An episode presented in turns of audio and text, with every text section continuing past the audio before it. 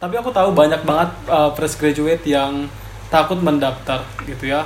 Karena memang banyak banget informasi juga di luar sana yang bilang jarang banget fresh graduate yang lolos yang keterima. Chance-nya sedikit banget gitu. Itu benar nggak sih kak?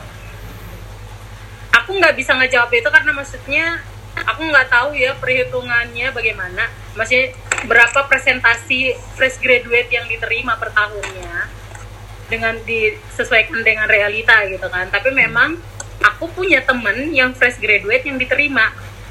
Karena waktu itu dia ngebahas tentang risetnya dia gitu.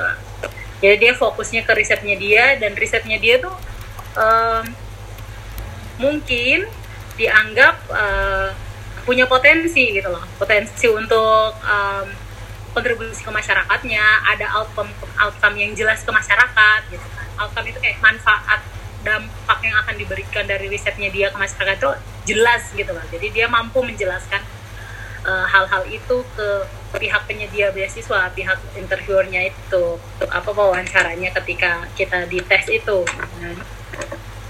Uh, jadi ya mungkin itu menjanjikan, menjanjikan. Dan memang ada teman aku yang dia fresh graduate dan dia coba berkali-kali juga akhirnya dapat juga gitu. Jadi memang tidak menutup kemungkinan sih kalau menurut walaupun sebenarnya uh, kayaknya sih di salah satu persyaratannya AS itu dia harus lebih baik mungkin lebih diutamakan yang apa namanya yang punya pengalaman ya kali. Nah dia bisa tapi sebenarnya nggak ada yang spesifik sih kalau aku baca hmm. untuk harus punya minimum pekerjaan apa punya pengalaman kerjaan gitu tapi memang semua Jadi, yang aku kenal aware di AS itu itu PNS semua loh kak yang hmm. kenal loh ya kayak Kak Apni hmm. terus temanku juga gitu ya menurut Kak Apni hmm. menjadi PNS di salah satu kementerian itu poin penting nggak sih yang membuat kakak lulus beasiswa oh, itu? Ya, jadi memang uh, karena mungkin pemerintah Australia dan Indonesia ini ada kerjasama G2G-nya, jadi kayak pegawai pemerintahan itu seperti ada prioritasnya gitu PNS itu kayak ada prioritasnya. Waktu itu sebelum angkatan aku tuh kayaknya setnek itu masuk dalam priority um, ministrinya misalnya organisasi yang diprioritaskan kementerian yang diprioritaskan untuk diterima gitu kan? Tapi setelah pas zaman aku pas apply-nya itu kayak udah dibuka untuk umum gitu loh. Semua kementerian itu prioritas gitu. Jadi uh, siapa pun uh, dari kementerian mana pun gitu kan dia uh, mendapatkan prioritas untuk dia targeted lah ya kayak Australia Awards kan dia ada target ke Aceh ke NTT ke Papua gitu kan. Nah dia juga ada kayak proporsi untuk uh, orang PNS gitu kan untuk bekerja untuk menerima beasiswa ini. Tapi ya harus mengikuti um, standar mereka juga ya. Maksudnya walaupun mereka ngasih kesempatan itu seluas-luasnya untuk uh, pegawai untuk PNS um, ngikutin beasiswa ini gitu kan untuk dapat kesempatan itu gitu kan. Tapi juga harus sesuai standar mereka gitu. Nggak nggak hanya asal ya gitu. Karena memang ketika tahun berapa itu setnek bener-bener nggak ada yang dapet gitu kan. Bukan karena berarti dia udah targeted gitu jadi dia bakalan dapet terus beasiswanya juga enggak hmm. iya ya tapi kalau misalkan bicara hmm. masalah linear tadi kak karena kakak juga menyebutkan hmm. masalah hmm. itu kan harus linear dengan hmm. ini dengan itu gitu ya sejauh mana hmm. um, linear dalam hal jurusan sebelumnya dan jurusan yang akan kita ambil sejauh mana itu penting aku rasa sih se soalnya gini kalau misalnya mau ngomong seberapa penting kan itu yang evaluasi pihak Australia Awards-nya ya. Tapi iya. ini cuma pengalaman saya aja gitu kan. Hmm. pengalaman saya kalau menurut saya selama itu bisa dikaitkan kaitkan aja gitu kan. Karena memang ada teman yang dia tuh S1-nya tuh sama S2-nya beda gitu loh. Dari field yang berbeda banget gitu loh. Jadi bukan masalah sebenarnya. Kalau misalnya dia backgroundnya misalnya dulu dia backgroundnya teknik terus habis itu dia sekarang dia ngambil yang lain gitu kan. Itu mungkin hanya lebih ke kalau aku ya aku ngerasanya tuh lebih ke bagaimana dia siap berkuliah di sana dengan perkuliahan yang berbeda gitu loh. Dengan mata kuliah yang mungkin hal yang uh, sesuatu yang sangat berbeda dengan background edukasinya dia, educationnya dia gitu loh. Lebih ke situ sih aku ngerasanya. Tapi kalau misalnya uh, untuk yang PNS, untuk yang PNS sih aku rasa lebih baik dikaitkan sama pekerjaan sekarang. Uh, walaupun S1-nya beda. Oke. Okay. Kurang lebih kayak gitu sih Ben. Gimana sih? Nangkep kan ya? Nangkep, nangkep, nangkep. Hmm. Dan itu Iya, menarik iya, iya. sih kak. Jadi kalau menurut aku sih bakalan ya kalau misalnya PNS mending kaitin sama kerjaan deh. Baiknya ya. Karena kan mereka melihat kita sebagai seorang yang sudah punya pekerjaan di pemerintah. Mung- mungkin itu bisa jadi pertimbangan buat mereka untuk diterima gitu. Iya. Tapi specifically untuk yang fresh graduate tadi kak, apa sih yang harus mereka Hmm. punya? Misalnya nih, kan temanku banyak yang bilang, aduh aku nggak punya pengalaman kerja nih gitu ya. Terus juga organisasi juga nggak, nulis juga nggak ada gitu ya. Jadi apa yang harus mereka punya biar mereka keterima gitu? Em, Organisasi penting nggak kak? ini kenapa? Pengalaman organisasi penting nggak? penting penting pengalaman organisasi itu penting jadi kalau misalnya belum punya pekerjaan pengalaman organisasi apa saja yang kamu dikasih tanggung jawab dan berkontribusi ke masyarakat kegiatan apa pun ya walaupun itu kayak cuman ad hoc gitu kayak misalnya cuman temporary Ya, gitu kan sementara. kegiatannya tapi kamu bisa menceritakan dari kegiatan itu pengalaman kamu berbagi kepada masyarakat itu akan eh, apa mudah-mudahan itu dipertimbangkan. Kalau menurutku ya itu salah satu poin plus sih gitu. Jadi walaupun kamu fresh graduate kamu udah ngelakuin apa pun kalaupun misalnya nggak ada nggak pernah ngikut organisasi ceritain aja risetmu gitu. Riset kamu itu potensial nggak sih bermanfaat nggak sih untuk Hmm. untuk kemaslahatan umat ya. Kemaslahatan umat. Untuk kepentingan masyarakat gitu ya masyarakat umum. Ceritakan aja gitu loh. Riset itu kan kalau kita misalnya kita riset S1 ya pasti kan kita juga punya tujuan kan. Apa sih Benar, sebenarnya benar. kita tujuannya kita gitu kan? Oh misalnya untuk memecahkan sebuah solusi permasalahan yang ada di masyarakat misalnya. Itu bisa kamu angkat tuh dari di di aplikasinya. Hmm. itu sih kalau menurutku ya. Karena memang pertanyaan-pertanyaan yang eh, apa dari Australia Award-nya sendiri juga kalau menurutku itu adalah hal-hal yang kayak motivasi apa yang sudah kamu lakukan gitu loh. Jadi tidak menutup kemungkinan kamu yang fresh graduate untuk tidak bisa diterima sih kalau hal-hal yang umum sih pertanyaan-pertanyaannya. Kayak pertanyaan usaha apa yang sudah kamu lakukan udah udah kamu lakukan untuk mencari informasi tentang studi di Australia gitu. Itu kan umum ya maksudnya kamu nggak perlu kerja dulu baru kamu bisa jawab pertanyaan kayak gitu gitu. Benar. terus habis itu uh, apa namanya kayak misalnya gini how this scholarship contribute to the organization uh, human resource development needs. Itu kan kamu bisa kaitin kalau misalnya kamu belum bekerja gitu. Hmm. ya kamu kaitin aja ke kontribusi ke masyarakat yang uh, apa yang akan kamu capai itu apa gitu kalau misalnya kamu punya punya contoh di organisasi bisa pakai contoh di organisasi itu uh, kegiatan di organisasi itu tapi kalau misalnya nggak ikut organisasi itu ceritakan aja risetmu kamu itu berguna untuk masyarakat untuk pembangunan apa human resource di Indonesia tuh kayak apa gitu Hmm. Berarti betul-betul harus banyak riset sih pasti itu. Iya, jadi maksudnya jangan kayak pertanyaan kenapa kamu pilih course sama universitas itu, itu kan nggak perlu kerja dulu gitu kan, Benar. baru benar. kamu bisa jawab itu gitu loh. Mhm. Terus kalau contribute to your career itu juga sama gitu. Jadi kalau menurutku selama jawaban-jawabanmu itu meyakinkan, buat semeyakinkan mungkin, tapi nggak gimmick juga, nggak yang jualan pal- kepalsuan itu juga nggak, jangan gitu Hmm. Jadi ngomong apa adanya be realistic as much as possible gitu kan. Nggak nggak awang-awang gitu loh ngomongnya kayak terlalu tinggi gitu juga sometimes kalau menurut aku nggak achievable. Jadi ceritakan apa menjawab pertanyaan itu yang achievable yang eh, apa namanya jelas gitu kan targetnya gitu kan outcome-nya kira-kira apa gitu.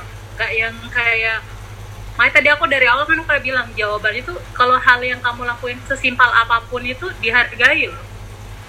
Kayak dulu aku itu cuman kayak "Ke- kontribusi kamu ke organisasi apaan gitu kan pertanyaannya. Terus saya cuman bilang gini, saya bantu ngerjain draft uh, standard operational procedure. hanya kayak gitu doang loh Ben gitu kan Hmm. hanya cuman kayak "Oh, saya bantu untuk bikin konsep itu cuman konsep cuman draft gitu tapi yang mereka lihat tuh kamu punya nggak sih ada kemauan untuk bekerja sama ada komitmen untuk menyelesaikan pekerjaan itu itu sih kalau menurut aku yang mereka nilai ya Hmm.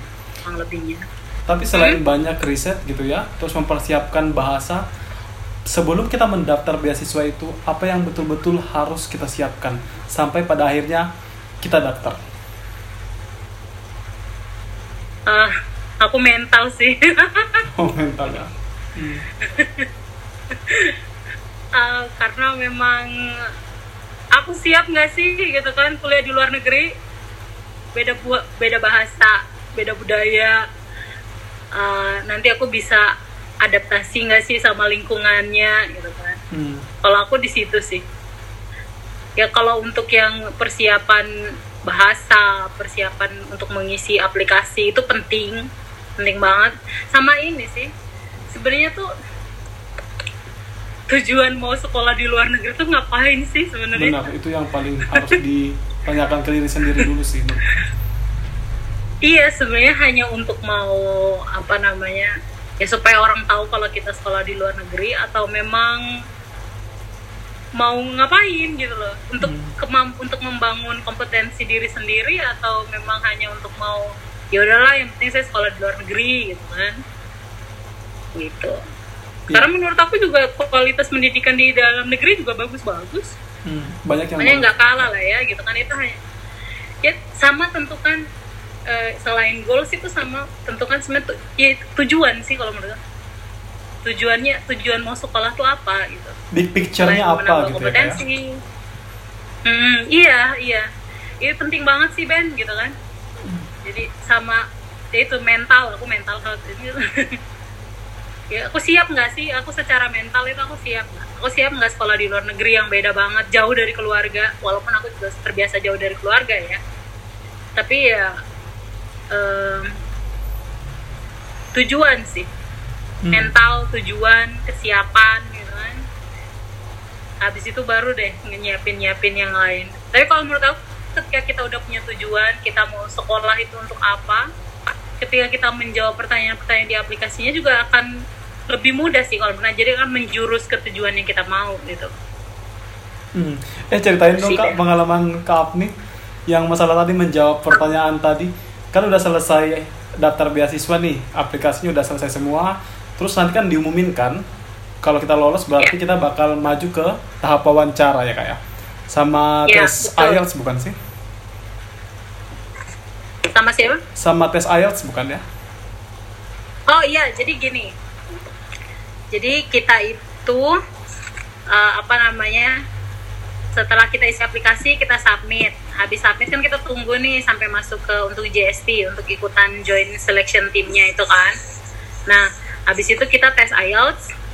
Kita wawancara terus habis itu tes IELTS, apa tes IELTS dulu baru wawancara ya. Saya lupa sih prosedur. Maksudnya mana yang terlebih dahulu gitu kan. Yang jelas ada JST-nya joint selection team itu terdiri dari waktu itu saya eh, dua orang. Satu dari UNSW satu dari Universitas Hasanuddin.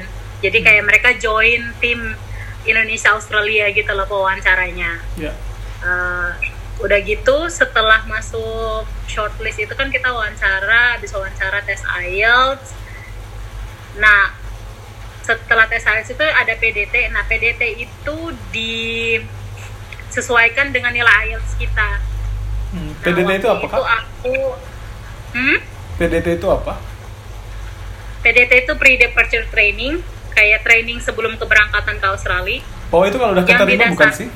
kalau udah keterima nggak sih itu Iya, iya. Jadi kan kalau misalnya udah keterima nih, karena udah tes IELTS, kita tes IELTS dulu, terus habis itu JST kan wawancara. Oh, udah udah keterima nih. Nah, penentuan lamanya PDT itu berdasarkan hasil IELTS-nya kita. oke Hmm. Baik, kalau misalnya IELTS-nya udah penuhi semua syarat minimumnya, ya dia mungkin bakalan paling minim mungkin dapat yang 9 minggu ya, kalau nggak salah. Hmm.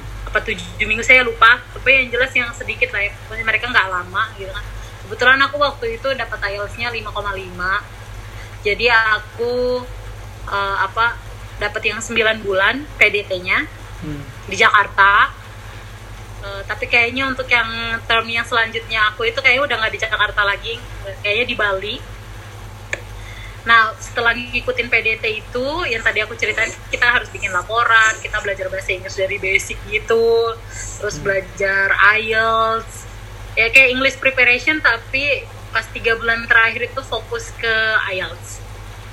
Gitu. Ya. Jadi tiga bulan pertama itu kayak fokus kayak English, basic English gitu, terus yang yang kedua itu kayak general English, kayak kita harus paham dengan isu-isu terkini terus yang tahap tiga bulan terakhir itu yang kita fokus ke IELTS hmm. itu sih tapi yang untuk wawancaranya sendiri gimana kak Apni?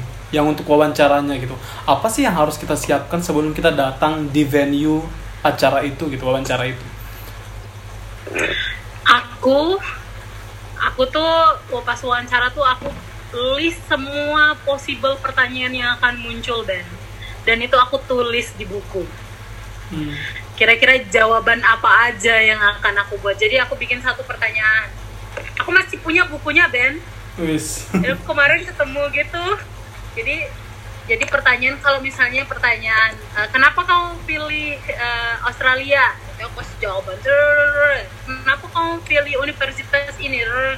Kenapa kamu pilih jurusan ini? Semua possible pertanyaan sama pelajari aplikasi yang sudah kita buat. Karena biasanya mereka mungkin akan bertanya dari aplikasi kita kecocokan aplikasi sama apa yang kita omongkan itu mungkin mereka akan perhatikan juga jadi pertimbangan juga. Uh, sama uh, apa ya kalau aku sih persiapkan aja notesnya sih kalau aku ya gitu. Bikin pertanyaan bikin list pertanyaan sama jawaban dari masing-masing pertanyaan itu. Jadi ketika kita tanya itu eh kita ketika kita ditanya oh iya ini kayaknya aku udah buat nih pertanyaan kayak jadi kayak bikin kisi-kisi gitu nggak sih Ben? Hmm. tapi Kak Afni bikin jawabannya utuh atau poin-poin aja? Aku yang tipe yang bikin utuh. Jadi sampai kayak I choose this uh, course because of the gitu-gitu Ben. Panjang yeah. gitu Ben gitu hmm. kan. Terus habis itu aku baca berulang-ulang gitu kan aku pahami gitu kan. Bukan menghafal ya bukan menghafal kayak jawaban yang sudah aku buat itu tapi kalau aku tipikalnya harus dibuat aku buat semua judul lengkap. Tapi aku nanti aku pahami kembali jadi ketika ditanya tuh poin-poin yang aku udah tulis di situ tuh aku bisa rujuk gitu loh. Ben kalau misalnya ada orang yang mungkin tuh terlalu kompleks gitu kan dibikin poin-poinnya aja juga lebih lebih memudahkan sih. Hmm. saya kok tipikal yang nggak bisa cuman poin aja itu karena mungkin ada orang yang memilih untuk membuat poin-poin biar pas menjawabnya dapat pertanyaan yang sama misalnya dia bisa menjawabnya secara lebih natural kali ya. Karena kan ada orang yang kalau misalkan dia menciptakan jawaban yang utuh terkesannya nanti scripted gitu loh hafalan kayak gitu. Kan beda-beda kan ya. Betul tapi betul. ya itu pilihan setiap orang sih betul makanya tadi aku bilang Ben. Ya. makanya aku bilang aku nggak hafal. Ya benar. Aku nggak menghafal jawaban itu. Tapi aku memahami jawabanku itu nanti ketika aku omongkan juga nggak bakalan aku literlek sama si tulisan aku ini juga notes aku ini juga enggak tapi aku pahami oh kira-kira kalau misalnya tapi aku harus tulis dulu. Oh aku mau ngomong ini aja mau ngomong ini aja gitu kan. Jadi tapi aku nggak nggak nggak ngapalin karena memang banyak Ben. Maksudnya aku bikin list pertanyaannya tuh banyak satu buku gitu terus aku bikin list pertanyaannya ini jawabannya ini ini ini gitu. Hmm. selain itu apa lagi kayak nggak siapkan sebelum datang ke venue nya gitu ya? Kan banyak orang juga yang bikin strategi yang lain. Misalnya dia ngumpulin tuh teman-teman sekosnya. Itu aku sih sebetulnya. Jadi ngumpulin teman-teman sekos terus wawancara tiap hari ganti-ganti orang. Terus nanti setelah latihan wawancara dalam bahasa Inggris kita diskusiin apa nih yang kurang nih? Oh tadi grammarnya masih amburadul gitu ya. Oh kamu tadi masih kelihatan gugup. Pokoknya banyak hal lah banyak feedback dari mereka. Dan kadang kita misalkan latihan sama si sama si A. Terus nanti sore latihan sama si B. Itu walaupun mungkin kemampuan kita masih belum beda belum beda sama sekali dibandingkan yang pertama gitu ya. Masih sama-sama aja gitu ya. Tapi bisa jadi perspektif mereka berbeda loh. Respon mereka berbeda gitu karena kan dua orang yang berbeda kan yang melihat kita kan. Kayak gitu sih kalau aku. Tapi kalau Apni sendiri apalagi yang disiapkan? Apakah itu juga menjadi bagian dari uh, latihan yang Kak Apni lakukan sebelum datang ke tes wawancara itu? Iya pastinya latihan praktis aku sih lihat di kaca. Mungkin kalau waktu itu ngekos sendiri gitu kan. Jadi kayak itu penting aduh siapa yang mau dengerin gitu kan? Iya. jadi kayak di kaca terus habis itu sambil ngulangin. Saya kayak perbaiki ekspresinya terus Hmm. habis itu uh, baca banyak baca banyak riset. Ulang-ulang lagi cari informasi Australia Indonesia itu kayak gimana. Jadi uh, search terus habis itu search informationnya. Terus habis itu latihan lihat kaca gitu kan. Ngomongnya udah pas belum ya. Percaya diri sih. Harus percaya diri banget sih. Itu penting itu Iya. penting banget. Dan ketika sebelum mulai masuk jangan lupa berdoa lah ya. Harus itu harus. penting. Harus itu itu banyak banyakin doa gitu kan. Sama eh, lakukan se apanya usahanya tuh sekeras mungkin gitu kan. Karena nanti kalau misalnya hasilnya nggak keterima juga ya nggak apa-apa. Kamu udah melakukan yang terbaik dari dirimu gitu kan. Nanti lakukan lagi gitu kan tahun Hmm. depan ulangi lagi karena memang prioritasnya ada orang yang IELTS-nya udah tujuh misalnya gitu kan tapi juga nggak keterima juga gitu loh Hmm. Ben iya jadi bukan hanya kayak masalah kamu udah punya IELTS 7 terus habis itu eh, apa kamu begitu sombongnya dalam tanda kutip ya gitu Iya. kan saya percaya terlalu overconfident gitu kan jadi Hmm. kayak ngerasa wah saya udah nih udah di tangan gitu Iya. Udah modal tapi memang itu memang modal sih gitu. Tapi bukan jadi kayak jumawa gitu kan. Benar. Tetap ini sih tetap eh, ya doa sih doa biar kasih ketenangan minta restu orang tua itu penting banget. Kalau banget aku ya. banget banget. Doa kasih ketenangan hati biar nanti ngejawabnya juga bisa sesuai dengan yang diinginkan gitu kan. Hmm. tapi memang harus usaha. Benar usaha Usahanya itu penting banget. dulu. Usaha mempersiapkan diri itu loh kak. Yang tadi kakak bilang di awal gitu bahwasannya kita harus betul-betul siap harus riset dulu. Kira-kira selain riset mengenai jurusan kita terus juga kampus apalagi kira-kira yang harus kita siapkan kak? Yang kita cari cari tahu. Mengenai apa? Eh, aku tuh kayaknya dia waktu ketika aku wawancara di wawancara itu aku ditanyain gini kenapa kamu pilih eh, jurusan ini? Nah itu aku riset sampai ke mata kuliahnya yang menjadi perbedaan yang membedakan antara pilihan pertama dan pilihan kedua aku. Pilihan pertama aku tuh kan group of eight. Dan jangan pernah kalau yang aku dengar ya misalnya jangan pernah bicara oh saya pilih universitas ini karena dia masuk group of eight gitu kan. Hmm, karena bisa aja yang mau mewawancarai kamu itu bukan dari group of eight gitu loh. Jadi hati-hati menggunakan kayak jawaban oh saya pilih Universitas of Melbourne karena dia masuk group of eight kalau menurut aku itu dimani- dihindari lah ya jawaban seperti itu. Jawab aja kalau misalnya kamu jurusannya ini uh, saya waktu itu tuh ngambilnya karena uh, oh dia tuh kalau di Universitas Murdoch dia ada risk manajemennya sedangkan yang di apa namanya di UQ itu dia uh, fokusnya ke mata kuliah ini dan saya tertarik sama mata kuliah itu. Jadi ada dua sisi hal yang membedakan yang menjadi ketertarikan dan akan mendukung karir aku ke depan itu. Hmm. Apa pertanyaan yang paling susah menurut Kak Apni waktu itu? Karena kan macam-macam. Kalau yang tadi kan kenapa ngambil jurusan itu? Kenapa di Australia gitu? Itu kan sesuatu yang ya udah udah bisa kita prediksi kan. Tapi ada nggak pertanyaan yang sulit karena Kak Apni nggak pernah memprediksi itu bakal ditanyakan? Alhamdulillahnya Ben semua yang aku siapkan pertanyaan list pertanyaan itu tuh terjawab gitu loh Ben Ditanyakan juga semua? maksudnya di- ditanyakan gitu Aduh, loh enak ditanyakan banget. karena aku tuh kayak bersyukur banget mungkin ya mungkin itu jalan yang dimudahkan untuk aku ya karena Iya. karena memang menurut aku Ben aku sampai kayak mikirnya gini aku tuh dapat beasiswa itu bukan karena kehebatanku bukan tapi karena memang doa orang tuaku doa keluargaku gitu kan itu sih yang buat aku bisa dapat beasiswa ini bisa sekolah di Australia Hmm. bisa itu doa sih lebih jadi kayak dimudahkan segala urusan kita kayak berasa banget kalau Ben dimudahkan gitu. Benar, benar. kekuatan doa itu ya. Doa itu harus diiringi dengan usaha yang keras. Ya harus harus. Iya jadi eh, harus balance lah ya gitu. Jadi ketika apa aku tuh yang oh ada satu yang buat aku agak sedikit em, ah, menjawab itu agak awang-awang ya. Jadi karena ditanyain gini 10 tahun ke depan kamu mau jadi apa? Katanya gitu kan. Hmm. jadi terus aku kayak langsung kepikiran gitu wah 10 tahun ke depan aku usia segini gitu kan gitu kan. Tapi kan itu kan kayak harus tektok ya ketika Iya. ditanyain kayak gitu kan gitu. Jadi kayak aku langsung oh iya ya. Jadi apa ya? Ya udah ya pokoknya yang ada di otak itu 10 tahun ke depan aku ada di karir eh, at least di top management aku bilang gitu kan. Aku udah di top management terus habis itu apa eh, aku bisa aja pindah ke organisasi lainnya gitu kan. Gak hanya aku di inspektor kan waktu itu aku di inspektorat di bagian yang auditornya itu.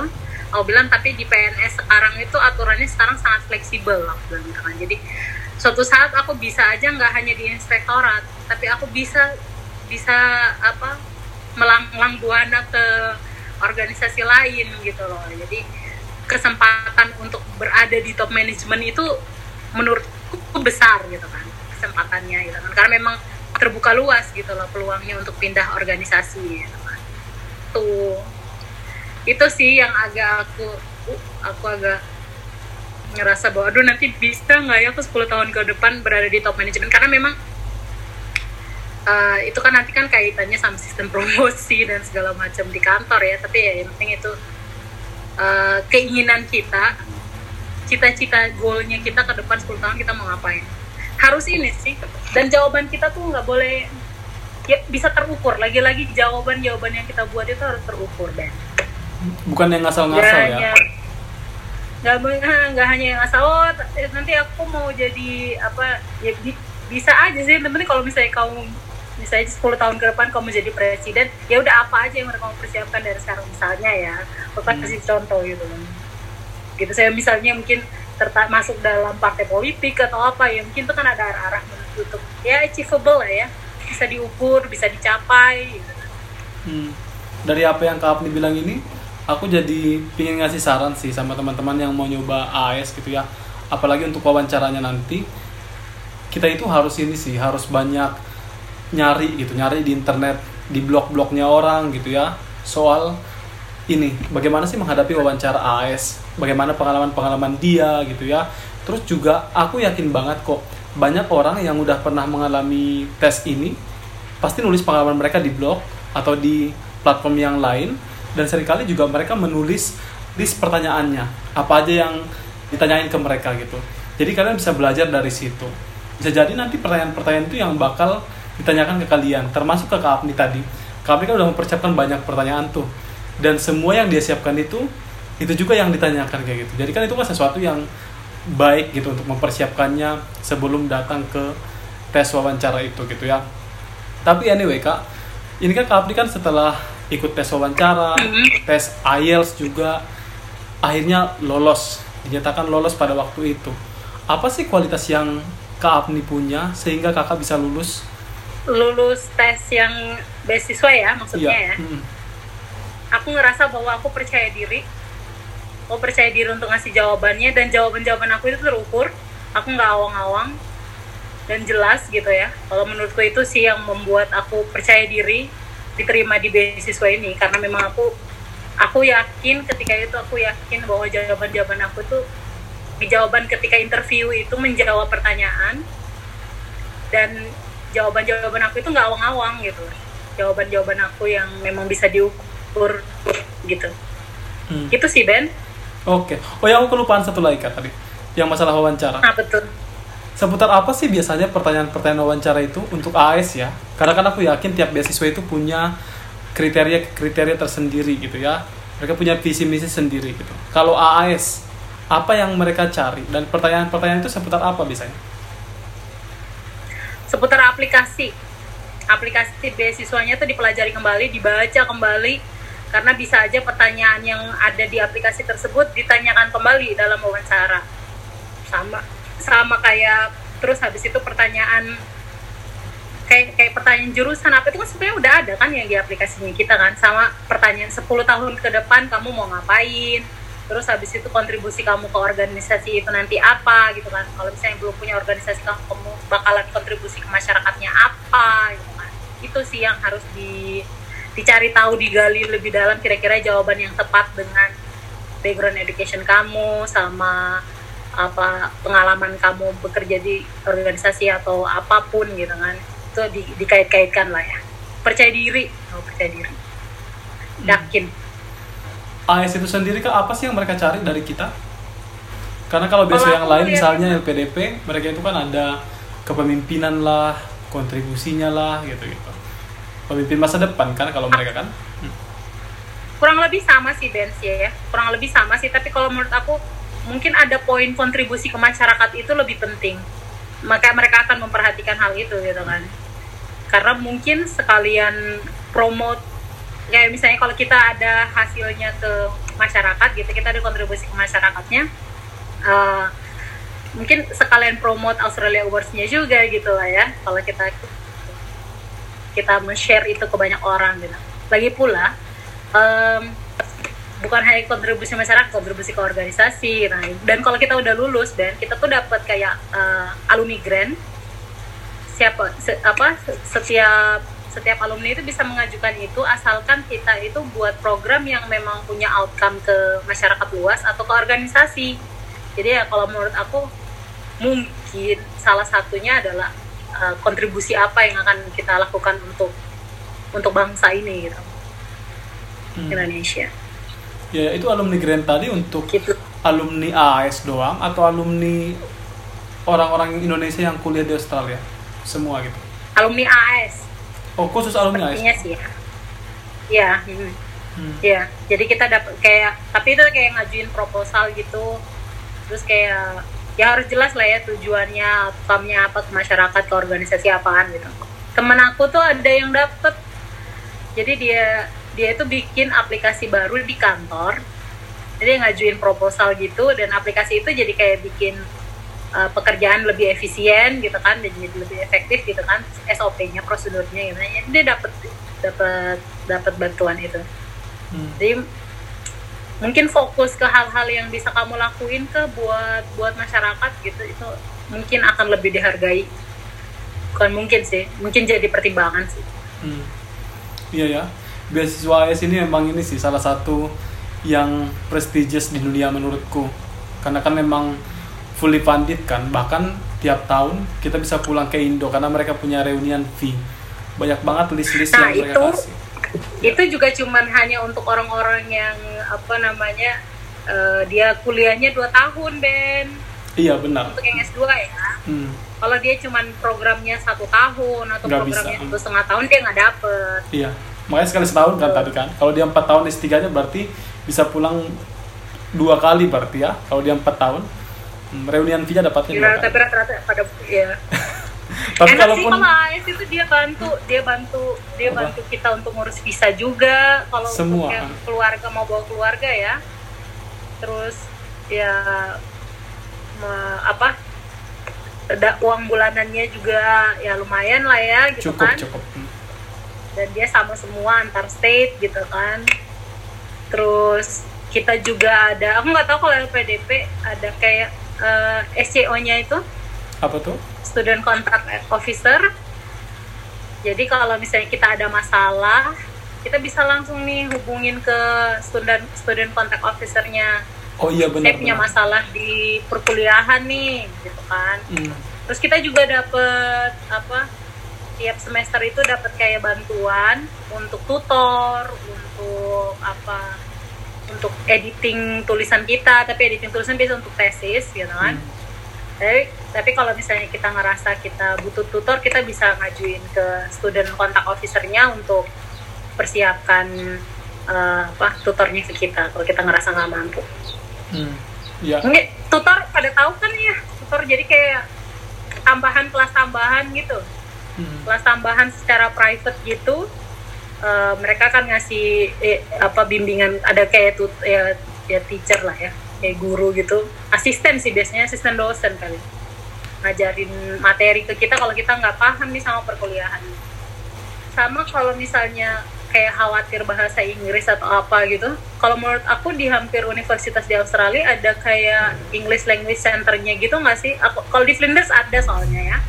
Hmm. jadi kita yang international student ini dikasih eh, apa ruang untuk bertanya tentang ya kalau kita nggak paham sama pertanyaan esainya pertanyaan assignment gitu kita bisa datang ke English Language Centernya. Ini kita nanya aku nggak paham nih sama pertanyaannya kira-kira aku jawabnya seperti apa ya kalau dapat pertanyaan kayak gini ya? Nah selain itu juga ada kayak kelas-kelas grammar kelas banyak lah ya banyak untuk mendukung penulisan kita yang lebih baik gitu. Iya. ada Studio City yang free juga buat apa ngecek review proofread tulisan kita gitu. jadi banyak fasilitas sih yang datang dari kampus gitu kalau misalnya mau sekolah di luar negeri gitu ya Iya sih. gitu Banget. sih Dan Hmm. Selain ASK, ada beberapa Hmm. beasiswa yang lain yang ditawarkan ya negara Indonesia atau negara-negara yang lain juga gitu ya untuk international student gitu. Tapi apa kira-kira yang membuat AS ini berbeda dengan beasiswa yang lainnya yang fully funded? aku jawab dalam perspektif aku aja ya Ben ya Hmm. maksudnya orang pasti kan beda-beda ya lah ya gitu kan. Waktu itu pemikiran aku kalau misalnya AS itu kan udah di cover semuanya ya, maksudnya mulai dari persiapan, mulai daftar ke universitas sam- sampai kita di Australia juga kita dipantau gitu kan. Nah, kalau yang Aminef itu aku dengar-dengar eh, dia nggak segitu banyak ininya apa biaya hidupnya gitu kan. Terus kalau untuk yang uh, Stunet itu kan sebenarnya kayak kayak kepengen ke Belanda kan gitu kan. Nah, tapi em, kalau untuk kelebihannya sih aku eh, nggak nggak segitu paham juga gitu kan. Terus kalau untuk Stevening itu dia masuknya susah tapi kalau untuk benefitnya dari masing-masing itu aku nggak paham sih nggak segitu ngerti sih dan ya kalau untuk AS sih yang setahu ya ya AS itu dari awal sampai akhir lah ya ditanggung gitu Iya. kasarnya gitu kan Nggak pernah telat kan gitu, kak gitu. beasiswanya kan? hmm? Pernah telat nggak beasiswanya? pernah telat Iya. Jadi telat transfer gitu. pernah nggak? Telat transfer beasiswanya? alhamdulillah aduh tuh nggak ada masalah deh sama itu Dia ngasihnya per kalau bulan gitu kak? LPDP enggak sih itu itu bener-bener nggak ada masalah nggak Oh. ada masalah sih nggak ada masalah sama duit pokoknya tiba-tiba duit udah terima aja ya Hmm. gitu kan. terus kalau untuk urusan bayar kuliah itu bukan urusan kita lagi lah ya gitu Iya iya. karena itu SCL itu berfungsi mungkin salah satunya untuk itu gitu. Berfungsi untuk membayar urusan administrasi di di kampus gitu. Kita nggak ngurus sih yang itu itu. Yang penting kita sekolah. Dah Hmm. sekolah kasih duit ya bulan untuk kayak gini. Kalau ada masalah silakan ke ke apa konseling konselor gitu kan. Jadi ya kalau kalau misalnya ini ya ngubungin SCO-nya gitu kan. saya bingung nih mau ngapain nih gitu kan. Bisa nggak kasih kasih saran SCO tadi apa kak SCO? student contact officer Oh ya, oke. Student Contact Officer. ya Hmm.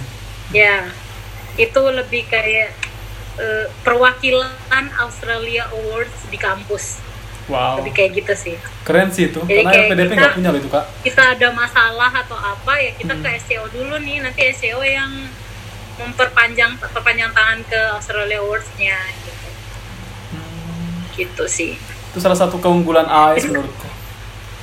iya ya saya nggak tahu soalnya kalau LPDP sama yang lainnya nggak paham sih tapi kalau kalau Australia Awards kayak gitu sih Hmm.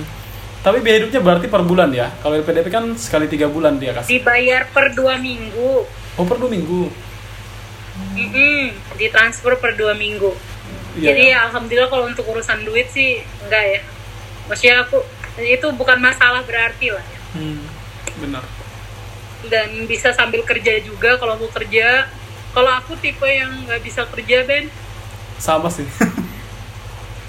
nggak fokus soalnya ya. Maksudnya itu kan balik lagi aku mungkin karena memang tipe-tipenya um, mental health untuk sekolah itu beda kayak kayak Iya, kalau iya. ngerasa nggak berhasil tuh kayak down banget gitu lah kayak nilai jelek aja tuh Ben aku kayak aku oh ya aku suka juga untuk konsultasi ke dosen.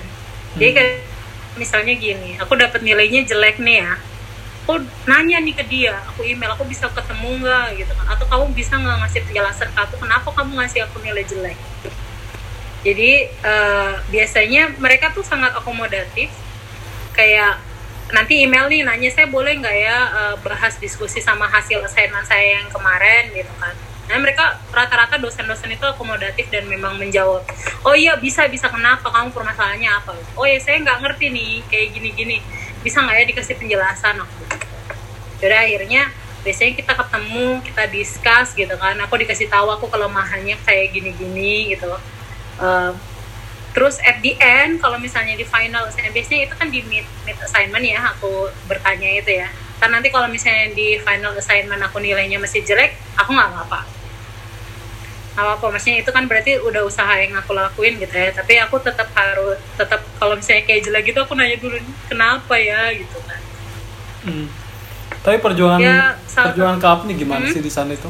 Aku penasaran gimana bisa survive di sana. Walaupun mungkin tadi kan Kak Apni ngomong masalah ANU lah di situ pasti susah gitu ya. Tapi kan semua kampus pasti punya kesusahan sendiri, termasuk Flinders. Apa kesusahan Iya, terbesar Kak iya, Apni di memang. sana? Terus bagaimana cara Kak Apni bisa survive sampai akhir?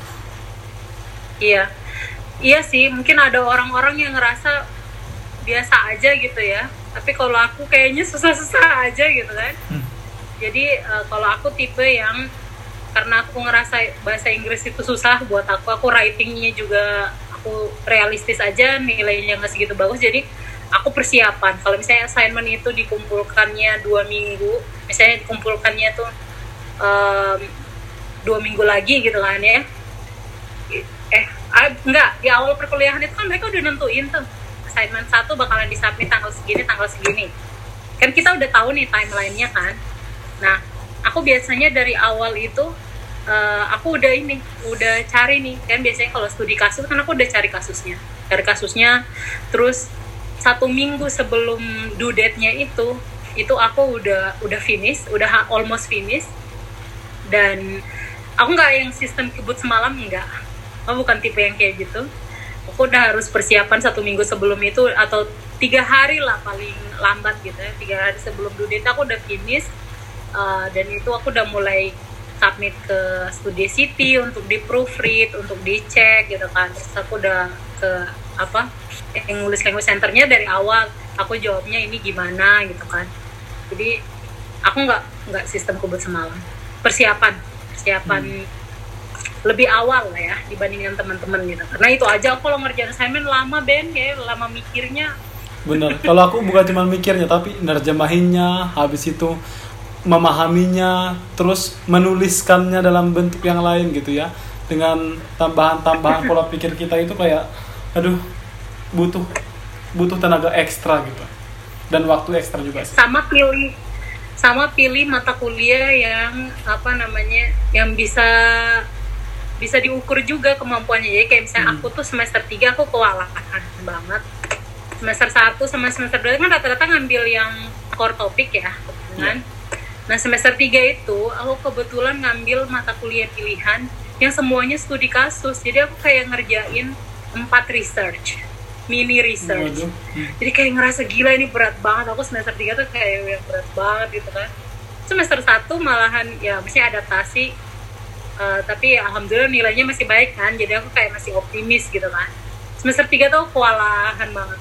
Karena memang ngerjainnya kan studi kasus dan ya ya susah sih kalau menurut aku. Hmm. kayak gitu sih. Aku minta tutor untuk ngebantu juga akhirnya. Pada akhirnya tuh pertama kali aku menggunakan tutor tuh di semester 3 Hmm.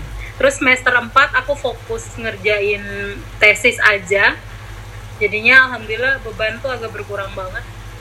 Eh, maksudnya bukan beban berkurang karena eh, ada orang yang masih ngambil mini tesis sama dua mata kuliah gitu kan. Kalau aku tuh kebetulan cuman satu mata kuliah aja sama tesis. Jadi kayak oh ini bisa nih aku bisa ngerjain tugas assignment yang satunya sambil ngerjain fokus ke tesis tuh masih bisa gitu. Kalau misalnya ngambil dua mata kuliah sambil tesis kayaknya gila. Nggak mampu kayaknya. Hmm. maksudnya berat berat bukan nggak mampu ya. Berat. Berat banget tapi pasti Gitu intinya bisa lah kak. Hmm. ya. Eh, sama ini sih Ben apa namanya aku berusaha semaksimal mungkin untuk dapat nilai bagus kalau aku Hmm. ya jadi kalau ketika dapat nilai kredit tuh kayaknya sedih. Oh iya aku malah bersyukur sih.